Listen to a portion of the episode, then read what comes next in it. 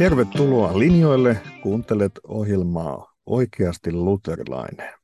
Minä olen pastori Joel Kerosuo. Ohjelma aiemmissa jaksoissa on selvitelty jos jonkinlaisia teemoja kristillisen kirkon teologian äärellä ja sen historian äärellä, historian tapahtumia ja historian henkilöitä hyvin eri aikakausilta. Ja tänään on tarkoitus nostaa myös eräs kristillisen kirkon myöhemmän historian henkilö esiin. Nimittäin monenlaisissa vaikeissa yhteiskunnallisissa tilanteissa, monenlaisten vainojen ja vaikeuksien keskellä kristityt ovat joutuneet maailmanhistoriassa elämään. Ja, ja yksi tämmöinen laajempi, vaikea ajanjakso kristilliselle kirkolle, tietysti monille muillekin, on ollut kommunistin valta edellisellä vuosisadalla.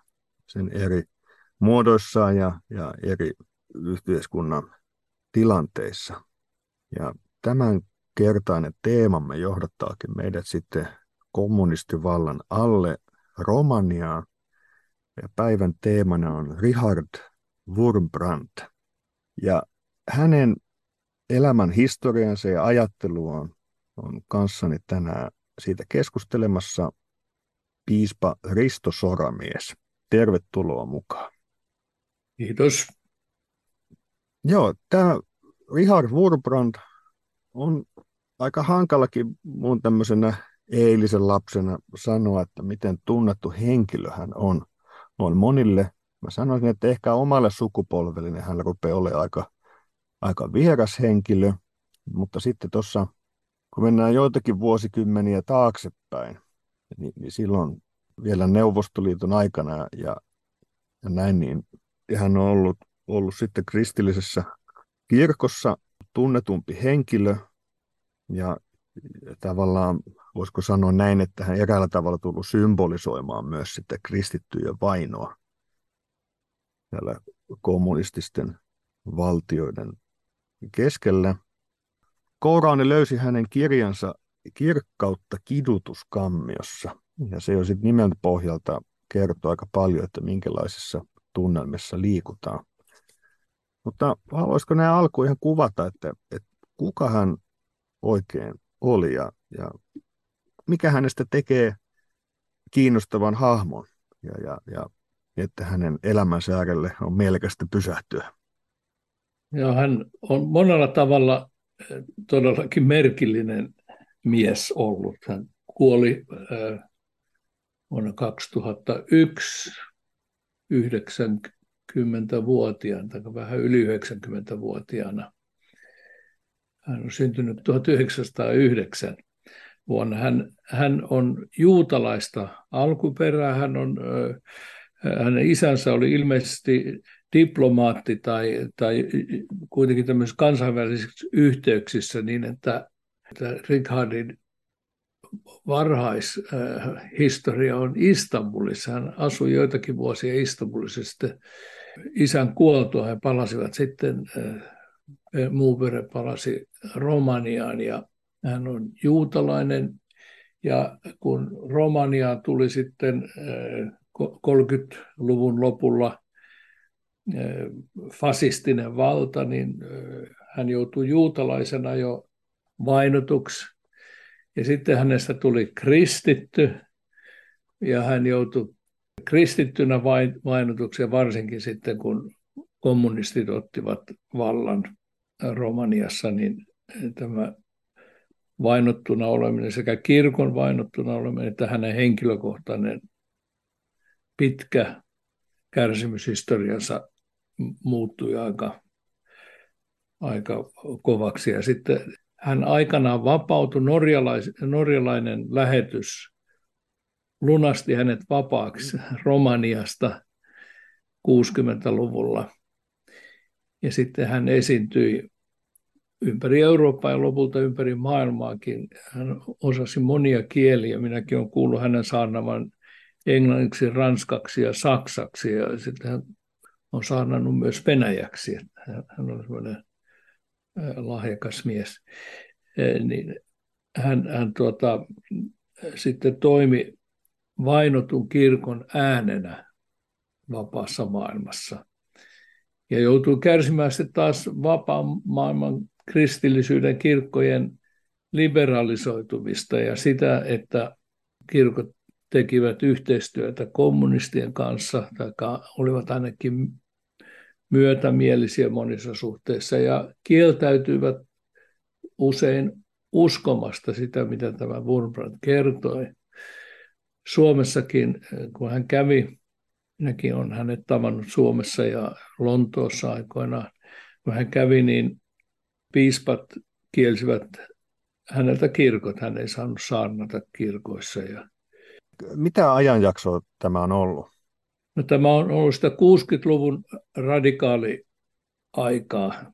Minä olin silloin eh, Helsingin yliopistossa, te, aloitin teologian opiskelut, niin muistan siellä yksi teologi kaveri istui siinä mun vieressäni ja, ja tuli jostain syystä Wurmbrandista puhe, niin hän, hänkin käänsi asiaa semmoisen, juu, se oli semmoinen frustroitunut pappi ja sen takia hän puhuu nyt tämmöistä ja, ja muuta. Että ei haluttu tunnustaa ja uskoa näitä kommunistivaltioiden Joo. hirmutekoja. Joo. Myöhemmin kysyin yhdessä tilaisuudessa piispa Kansanauholta, hieno mies, kysyin, että miksi, miksi te piispat silloin toimitte tällä tavalla, että oliko Neuvostoliiton suurlähetystö teidän niskassanne, sanoitte ei, että häpeäkseni täytyy tunnustaa, että me vain omasta aloitteestamme otimme tämmöisen kannan Wurmbratia vastaan ja, ja tuota, siinä ei mitään puolustamista, hän sanoi. Joo. Niin kyllä, nyt Suomessakin yhä enemmässä väärin on puhuttu sitten suomettumisen ajasta ja, ja sitten vielä jälkisuomettumisesta siitä. Joo. Mutta melko tuoreitakin hyviä opuksia löytyy.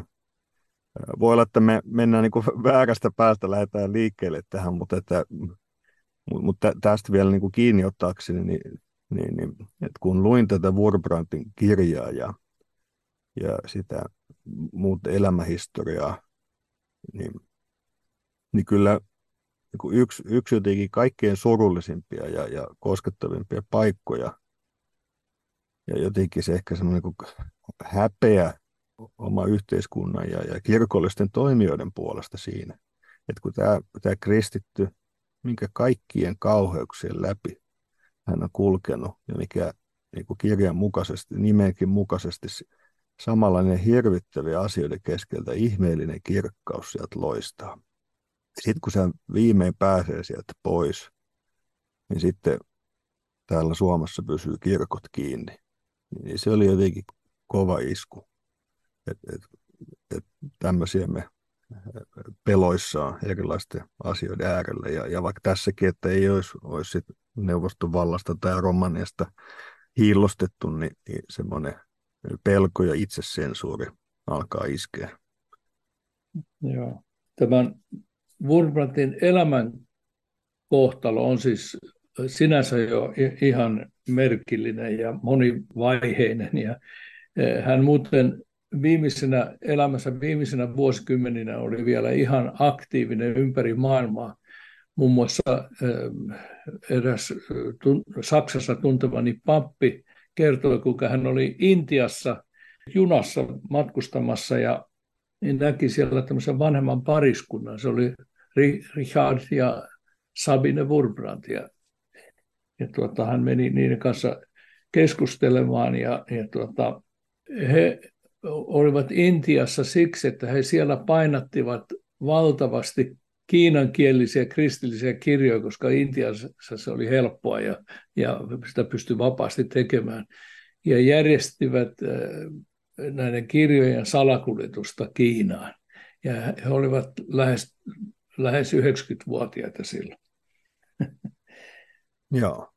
Sanoisiko tähän Wurmbrandtin erikoiseen elämään ja kaikkeen liittyvään vielä sen, että hän oli henkilökohtaisesti myös merkillinen mies, hän hyvin älykäs ja lukenut laajasti lukenut ja, ja, ja tuota, tunsi historiaa ja kirkohistoriaa erityisesti erittäin hyvin.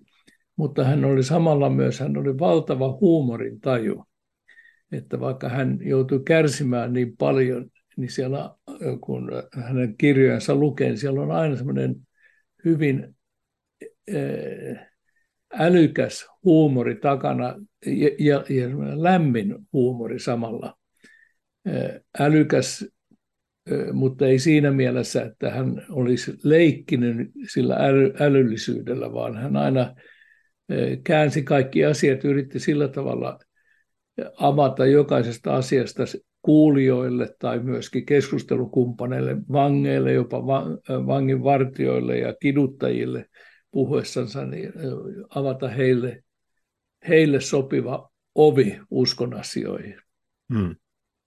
Joo, ja jos käydään vaikka tätä kirkkautta kidutuskammiossa kirjaa läpi hieman tai tehdään sieltä nostoja, niin sehän on niin kuin, toistuvasti monenlaisia kaskuja ja huumoria sieltä paistaa esiin. Et siinä suhteessa se on kyllä ainutlaatuinen kirja. Siis, se, siis jotenkin, että jos sitä yleistunnelmaa yrittää pysähtyä, tästä tulikin jo esiin, että se on niin toisaalta niinku aivan järkyttäviä asioita. Siis vaikka kuinka niitä on historian lehdiltä saattanut niiden ääreen joutunut pysähtymään aikaisemminkin, niin jotenkin se semmoiset, voisi sanoa yksityiskohtaiset kuvaukset, mutta kuitenkin jossakin määrin tuoda aika yksityiskohtaisestikin esiin, että miten hakataan ihmisiä kommunisteiksi ja mit, mitä kaikkea kauheuksia keksitään, että, että joko tunnustat olevasi kommunisti, aivan karmea hommaa, mutta samalla juuri niin ihmeellinen huumorintaju siellä kaiken, kaiken keskellä. Ja, ja, ja miten hän kuvaa sitä, että, että vankilassa hän saattoi löytää ilon Jumalassa. Joo. Ja jotenkin aivan, aivan ihmeellistä, mistä, mit, mitä siinä, siinä on.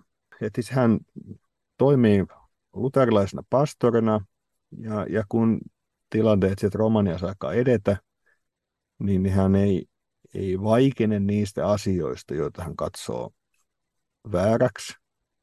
Hän vaan toteaa oikeastaan, että tämä, tämä on ihan, ihan roskaa tämä, nämä tietyt kommunismin opit ja neuvostovalta.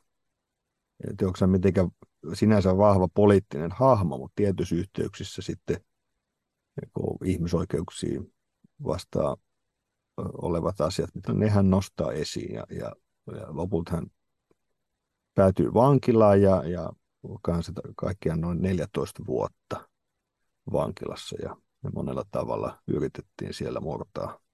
No yksi tämmöinen teema, mihin tuossa viitattiin, että, että kun hän on päässyt vapaaksi, niin sitten on että miten kirkon johtajat on eri puolilla suhtautuneet silloin, mutta samalla myös sitten jo vankeusaikana, niin, niin hän kuvaa tässä kirjassaan sitä, että, että, että on niin, että, että länsimaisten kirkon johtajista, niin jotkut ei tiennyt, mitä siellä tapahtui, jotkut ei, ei halunneet tietää siellä tapahtuvasta vainosta.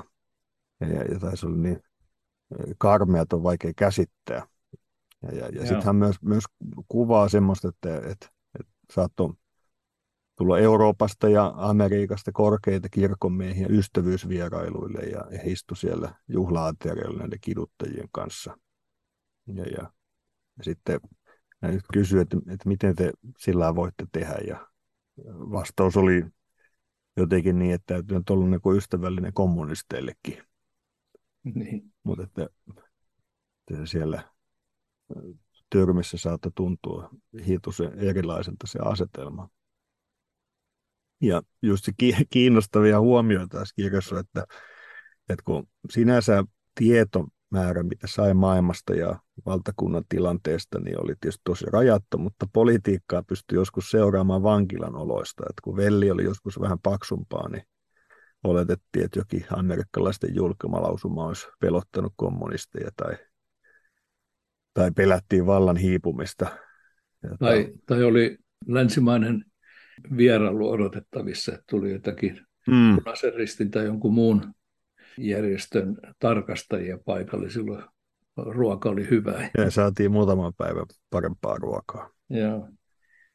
Tuosta julkaisutyöstä oli kiinnostava huomio minusta siinä, että, että miten on oltu, voiko sanoa, oltu ovelia ja saatu asioita onnistumaan. Että tietysti kristillisten kirjojen julkaisu tuli mahdottomaksi, mutta sitten he julkaisivat tämmöisiä kirjoja, joissa oli kannessa Karl Marxin kuva ja jossa oli muutama sivu Leninin uskonnonvastaisia ajatuksia, mutta sitten alkoi kristillinen sisältö.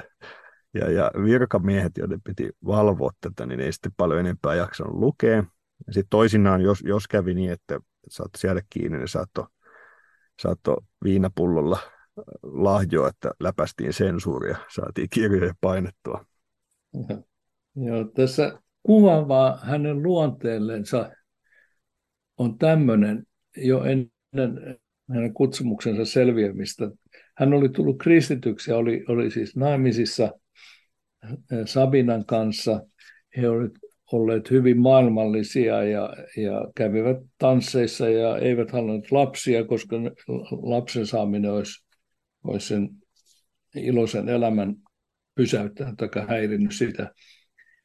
Mutta sitten Richard tuli kristityksi luettuansa raamattua, joka, jonka hän sai parantolassa ollessansa. Ja, ja se, sekin on sinänsä hieno kertomus, mutta, mutta hänen vaimonsa Sabina ei halunnut tulla kristityksi ja, ja tota, halusi edelleen näitä juhlia, aina johonkin tansseihin tai muihin juhliin piti mennä. Ja no Richard kävi hänen kanssaan näissä juhlissa ja sitten he halusivat mennä elokuviin ja menivät elokuviin ja sitten kun elokuva oli katsottu, niin hän sitten sanoi vaimollansa, että mene nyt kotiin nukkumaan, minä etsin itselleni tytön ja vien hänet hotelliin. Niin Savina vasta, mitä sinä sanot? Kuulit aivan oikein, mene sinä kotiin, minä haen itselleni tytön ja vien hänet hotelliin. Kuinka voit puhuakaan tuollaista? Mutta sinä pakotit minut elokuviin ja näithän itsekin, mitä sankari teki. Miksi minä en voisi tehdä samoin? Jos menemme huomenna ja seuraavana päivänä samanlaisiin elokuviin, jokaisesta tulee sellainen, mitä hän katselee ja niin poispäin. Sitten lopulta tämä Sabina ymmärsi, mistä on kysymys ja sanoi, että nyt mennään papin luo ja, ja haluan saada kristillisen kasteen, niin tuota siihen sitten Richard nauroi ja sanoi, Olet odottanut jo niin kauan, voit odottaa aamuun asti, nyt antaa pastori paran nukkua. Tämä oli tyypillistä Richardin elämässä just tällä tavalla yllättävällä tavalla asioihin suhtautuminen. Joo, hauska kertomus kristillisen moraalin ja kristillisen uskon vaikutuksesta elämään ja, ja tämmöistä, miten tuoda sitä esiin. Sama tähän täytyy liittää semmoinen varoitusteksti niin kuin noissa ohjelmissa ja muissa, että, että älä kokeile tätä kotona. Aivan. Don't try this at home. Kyllä. Joo. Joo. Mutta mut tämä huumori on tosiaan välillä lennokasta siellä ja siis hänen, hänen tyylinsä se, että, että hän niin siis, siis uskomaton, että hän, hän opettelee siellä jonkun aikaa kunnon tai pitkiäkin aikoja eristyssellissä niin morsettamaan ja sillä opettelee sitten raamatun jakeita viestittämään Joo. muille vangeille ja ihan hämmentäviä juttuja. Ja sitten hän pääsee tai päätyy tämmöiseen asemaan, missä muut vangit hän kuuntelee ja, ja sitten yhdessä vaiheessa hän, hän jossakin saarnaa avoimemminkin ja, ja sitten hän kertoo myös tämmöisiä tarinoita. Ja, ja usein oli hän jossakin vaiheessa kertoi tämmöisiä rikostarinoita muille vangeille. Ja hän, hän sitten yhdistyi, yhdisti usein johonkin kristilliseen teemaan tavalla tai toisella. Ja sitten eräs toinen vanki kommentoikin hänelle, että, että pastori, hei, että, että mä oon kuullut monta rikosjuttua, mutta en yhtään sellaista kuin sinun juttusi jossa lopuksi aina rikollinen, uhri ja poliisi menevät yhdessä kirkkoon. Kyllä. No hauskaa on, on koko kirjan äärellä, on, voi olla, se on niin vaikea sana käyttää, että niin epäinhimilliset on ne olosuhteet, mutta, mutta jotenkin se semmoinen, miten ihmisen sie, jotenkin ilo voi pysyä ihmisessä ihmeellisellä tavalla kaiken keskellä, niin se on, on kyllä väkevä todistusten kirjan keskeltä. Ja, mutta että tosiaan lukijalle, niin ihan lapsille kirjaa ei suositella. Ei todellakaan. Tämä on niin kuin melkein K18 kamaa toisinaan on, mutta, mutta tämmöisen niin kuin politiikkaa ja sitä muuta kohdistuvia vitsejä löytyy niin kuin aika paljonkin sieltä. Muutama on laittanut tämmöisen, tämmöisen ylös, siis, siis vaikka se, että kerrotaan jakasta vankilla johtaja, joka tarkasteli vankijonoja ja teki aina vangeille kysymyksiä, että, että mikä, on, mikä on rikos, että minkä takia olet täällä. No sitten yhdeltä meni taas kysymään ja sanoi, että en ole tehnyt mitään ja sai kymmenen vuotta. Johtaja jatko matkaa ja kysyi taas toiselta, että no, että mikä on sun rikos? Ja sitten vanki vastasi, ei mikään, en tehnyt mitään ja sain 20 vuotta. Nyt vankilajohtaja kiivastui ja sanoi, valehtelet, sika. Täällä kansantasavallassa ei kukaan saa tyhjästä enempää kuin kymmenen vuotta. No, tämä on niin kuin, minusta kuvaa että aika vahva semmoinen niin kommunismikritiikki ilman muuta nousee. Tämä tapainen on, on sekin, kun Richard oli vankilan pihassa, siellä oli koko vankilan porukka paikalla, kaikki vangit paikalla ja, ja tuota, häntä rangaisti, hänet lyötiin rautoihin ihan siinä, ka, ra, rautaiset kahleet pantiin hänelle, hän makas maassa ja sitten hän sanoi vankilan johtajalle, että, että saanko laulaa laulun. Ja hänelle annettiin sitten lupa. Sitten hän lauloi Romanian kansallislaulun, jota siis kommunistiromaniassakin laulettiin. Ja se alkaa näin. Rautaiset kahleet taakse jo jäivät. ja koko van, vankien porukka kuuli sen. Hän, hän aina käänsi asiat niin kuin, tällä tavalla. Joo, että et kaverilla on ollut tilannetaju kohdillaan. Joo, kyllä. Joo. Ehkä semmoinen kuin vakavampana kysymyksenä tämän teeman äärellä, siis se, että siis jotenkin tämä kysymys suhteesta valtioon ja, ja semmoisia niin havahtua sen äärellä, että miten erilaisissa paikoissa ihmiset on joutunut olemaan, minkälaisten kysymysten kanssa he joutunut pähkäilemään. Ja nyt tämmöisessä tilanteessa samalla, että valtio yrittää kontrolloida kirkkoa, antaa niin kuin tiettyjä vapauksia ja samalla sitten kuitenkin halutaan pitää kaiken näpeissään, niin, niin on, on, on hy, hyvin erityyppisiä ne asiat. Että, että valtio kyseli vaikka, että, että ketkä käy ehtoollisella, ketkä käy seurakunnassa ja, ja, ja saatiin kysyä, että mitä syntejä he tunnusti. Ja sitten jos pastorit kieltäytyi vastaamassa tämmöisiin kysymyksiin, niin he saatiin erottaa. Ja sitten, että jos sopivaa sijaista ei löytynyt, niin kirkkoja suljettiin. Siis oli ihan valtava paine ihan siihen, että että annettaisiin isommissa tai pienemmissä asioissa periksi, jotta ikään kuin saataisiin seurakunnan elämä ja toiminta jatkumaan. Ja Warbrand kuvaakin, että, että, että Romaniassa oli ikään kuin neljänlaisia pappeja. Oli vankeudessa olevia ja niitä, jotka ilmiantoivat painostuksen alaisina, mutta yritti ikään kuin jarruttaa asioiden kulkua. Sitten oli niitä, jotka ikään kuin hartioitaan kohauttaen teki, mitä käskettiin. Ja sitten oli niitä, jotka oli ikään kuin päässeet jo ilmiantamisen makuun. Mm. Mutta että heitä oli kuitenkin kaikkein vähiten. Ja mm. nämä kunniallisimmat viralliset pastorit, jotka ei suostunut yhteistyöhön, niin menetti pian saarnalupansa. Monenlaisia kamppailuja ne on ollut, joutunut miettimään tahollaan ja, ja, ja yksi on tämmöinen ikään kuin sit porkkana, mitä kaikkien näiden vankeusaikojen jälkeen Wurbrandilla itselleen luvattiin, että me voitaisiin tehdä susta Romanian piispa.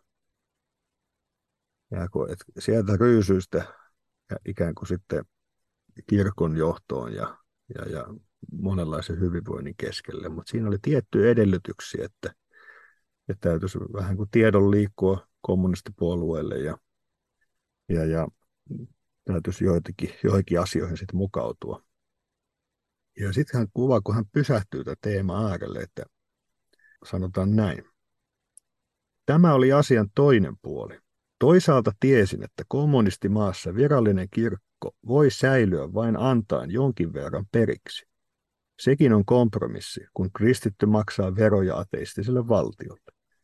Oli helppo sanoa, että kirkko voi mennä maan alle, mutta maanalainen kirkko tarvitsee työlleen julkisivun. Ilman tätä julkisivua miljoonat jäisivät vaille Jumalan palveluspaikkaa, saarnaavaa pastoria. Kukaan ei kastaisi heitä, vihkisi, hautaisi kuolleita. Vaihtoehto, jota ei voinut ajatellakaan. Kun minä voisin välttää sen sanomalla muutaman sanan kollektivisoinnin ja niin sanotun rynnistyksen puolesta. Et miten, antaako periksi vai, vai eikö antaa? Ja, ja lopulta hän katsoi, että tämä, tämä piispan vieran tarjous on, on siinä tilanteessa vaan semmoinen kiusaus, johon hän ei voi tarttua. Joo, hän mietti sitä yhden yön, eh, että minkä vastauksen hän antaa. Ja seuraavana aamuna hän tiesi, tiesi että, hän, että se miettiminenkin osoitti, että, hän, eh, että oli kysymyksessä eh, harhautus tai houkutus. Ja, hmm. Hänhän joutui vangituksi siis sen tähden, että hyvin tyypillisellä tavalla kommunistit pitivät semmoisen kaikkien uskontojen suuren konferenssi vuonna 1948, 1948. Ja siellä oli 4000 pappia eri pääasiassa tietenkin ortodokseja, joka on Romanian pääuskonto, mutta siellä oli kaikkia muitakin uskontokuntia siellä sitten paikalla. Ja siellä valtion edustajat sanoivat, että he mielellään antavat uskonnoille vapauden ja, ja nyt ei muuta kuin Stalinin siunauksella jatketaan eteenpäin. Ja, sitten monet papit tulivat puhumaan samaan suuntaan ja esittävät ajatuksiensa ja, ja, ja, ja tuota, tämä Wurbrandtin vaimo Sabina oli hänen kanssaan siinä kokouksessa mukana ja Sabina sitten kuiskas Richardille, että mene ja pyyhi tämä häpeä Kristuksen kasvoilta. Tarkoitti sitä, kun kaikki olivat puhuneet myötämielisesti kommunismista, kaikki papit siellä niin siihen vastasi äh, Richard sitten, jos teen sen, niin tiedät, että menetät miehesi. Siihen Sabina vastasi, en tarvitse pelkuria miehekseni, nyt menet tekemään sen, mikä sanoin. Ja niin Richard meni ja piti puheen siellä ja, ja sai sillä tavalla papitkin heräämään, sillä monet heräsivät jo eh, aivan kuin semmoista unesta, että mitä he ovat tekemässä, tajusivat, että tässä puhutaan nyt Jumalan sana oikein ja, ja tota, siihen sitten Richardilta vietiin puheoikeus, mutta hän oli ehtinyt tarpeeksi puhua, että se, se vielä radion kautta meni, meni kaikkialle Romaniaan. Mutta tämän takia hänet sitten vangittiin jonkun verran myöhemmin. Ja siitä alkoi hänen 14 vuotta kestänyt kärsimysaikansa. Mm. Että hän on ihminen, joka on todella joutunut maksamaan uskonsa vuoksi ja sanojensa tähden. Ja, sitten, sitten myös, että kun hän, hän rohkaisee siihen kuitenkin kulkemaan siitä tietä, niin se, se voikin olla erityisen vaikuttava. Ja siihen kirjan lopussa on kuvaus, kun, sit, kun hän on päässyt jo, jo vapaaksi. Tässä alkaakin näin, että eräänä sunnuntaina monta kuukautta vapautumisen jälkeen vein koululaisryhmän kävelylle. Salainen poliisi seurasi aluksi, mutta nähdessään, että menemme eläintarhaan, hän jätti meidät. Vein lapset leijona häkille ja keräsin heidät ympärilleni, että voisin puhua heille hiljaa. Sanoin, kristillisen uskon esi-isiä heitettiin tällaisten petojen eteen. He kuolivat iloisesti, koska uskoivat Jeesukseen. Saattaa tulla aika, jolloin tekin joudutte vankilaan ja kärsitte kristityn nimenne takia. Nyt teidän tulee ratkaista, oletteko valmiit tuohon päivään. Kyynel silmin vastasi kukin vuorollaan, kyllä. En kysynyt mitään muuta tältä rippikoululuokaltani, joka oli viimeinen ennen maasta lähtöä. Niin, että hän, hän yrittää johdattaa tämän, tämän mahdollisen vaikean kysymyksen äärelle. Ja, ja, ja samalla, kun tästä tulee esiin, on ymmärrettävää, että niin hirvittävien kärsimysten ja kidutusten keskelle ihmiset on tunnustanut vaikka mitä ja kieltänyt, kieltänyt vaikka mitä, mitä vaan sitä pyydetty ja, ja käsketty. Mä tavallaan rohkaisu siihen kaiken keskellä tarttumaan Jumalan valtakunnan lupaukseen ja siihen, että saa olla sen omistaja Kristuksen kanssa kulkea. Onko jotain tästä kirjasta tai Warbrandin elämästä, mitä, mitä haluaisit vielä nostaa esiin? No, ehkä, ehkä kysymys, kaksi... mitä me, mitä me voidaan tästä oppia, jotenkin teemoja on toki tullut jo esiin, mutta että, mitä Joo. haluaisi nostaa? Kaksi kohtaa erityisesti, mitä hän toi ihmisiä Kristukselle ja avasi, avasi heille Jumalan armoa ja muuta. Oli jo ennen hänen vangitsemistaan, niin hän johdatti erään entisen fasistin, tai ei, ei ollut siinä vaiheessa vielä entinen, vaan fasistin rikollisen Kristuksen luo hyvin merkillisellä tavalla ja hänelle tyypillisellä tavalla tämä mies oli käymässä siinä samassa, tai asumassa siinä samassa talossa, missä heillä oli asunto Wurmbranteilla. Ja Wurmbrandilla oli silloin kaksivuotias poika, heidän ainoa lapsensa. Ja vaimo oli nukkumassa, tämä Sabina, ja hän keskusteli tämmöisen sotarikollisen kanssa, joka oli päässyt vähäksi aikaa rintamalta lomalle ja se oli iso mies ollut. Ja hän, eh, tämä sotilas niin kehuskeli sillä, kuinka he olivat ampuneet juutalaisia ja lapsiakin, lapsia äitiensä syliin. Ja, ja nythän eh, Richard oli, oli itse juutalainen. Ja hän ajatteli, että miten, miten hän voi tälle miehelle puhua Kristuksesta. Ja hän ensin soitti sille miehelle pianolla joitakin kauniita tuttuja kansanlauluja ja sitten pikkuhiljaa alkoi keskustella hänen kanssaan asioista. Sitten hän sanoi, että minun vaimoni makaa tuolla verhon takana, nukkuu siellä ja, ja tuota, hänen vanhempansa on tapettu, natsit tai fasistit ovat tappaneet ja, ja, ja tuota, nyt voisin sanoa, että jos menet hänen luokseen ja kerrot, mitä sinä olet tehnyt, niin hän ottaa sinua kaulasta kiinni ja, ja antaa sinulle kaiken anteeksi. Ja sitten Richard kertoi lopulta Kristuksesta ja kuinka, kuinka hän antaa, voi antaa ihmiselle kaiken anteeksi ja, ja näin poispäin. Ja sitten hän herätti vaimonsa ja sanoi vaimolle, että tässä on, tässä on tämä mies, joka on mahdollisesti ampunut sinun perheesi. Mutta hän on nyt meidän veljemme, hän uskoo Kristukseen.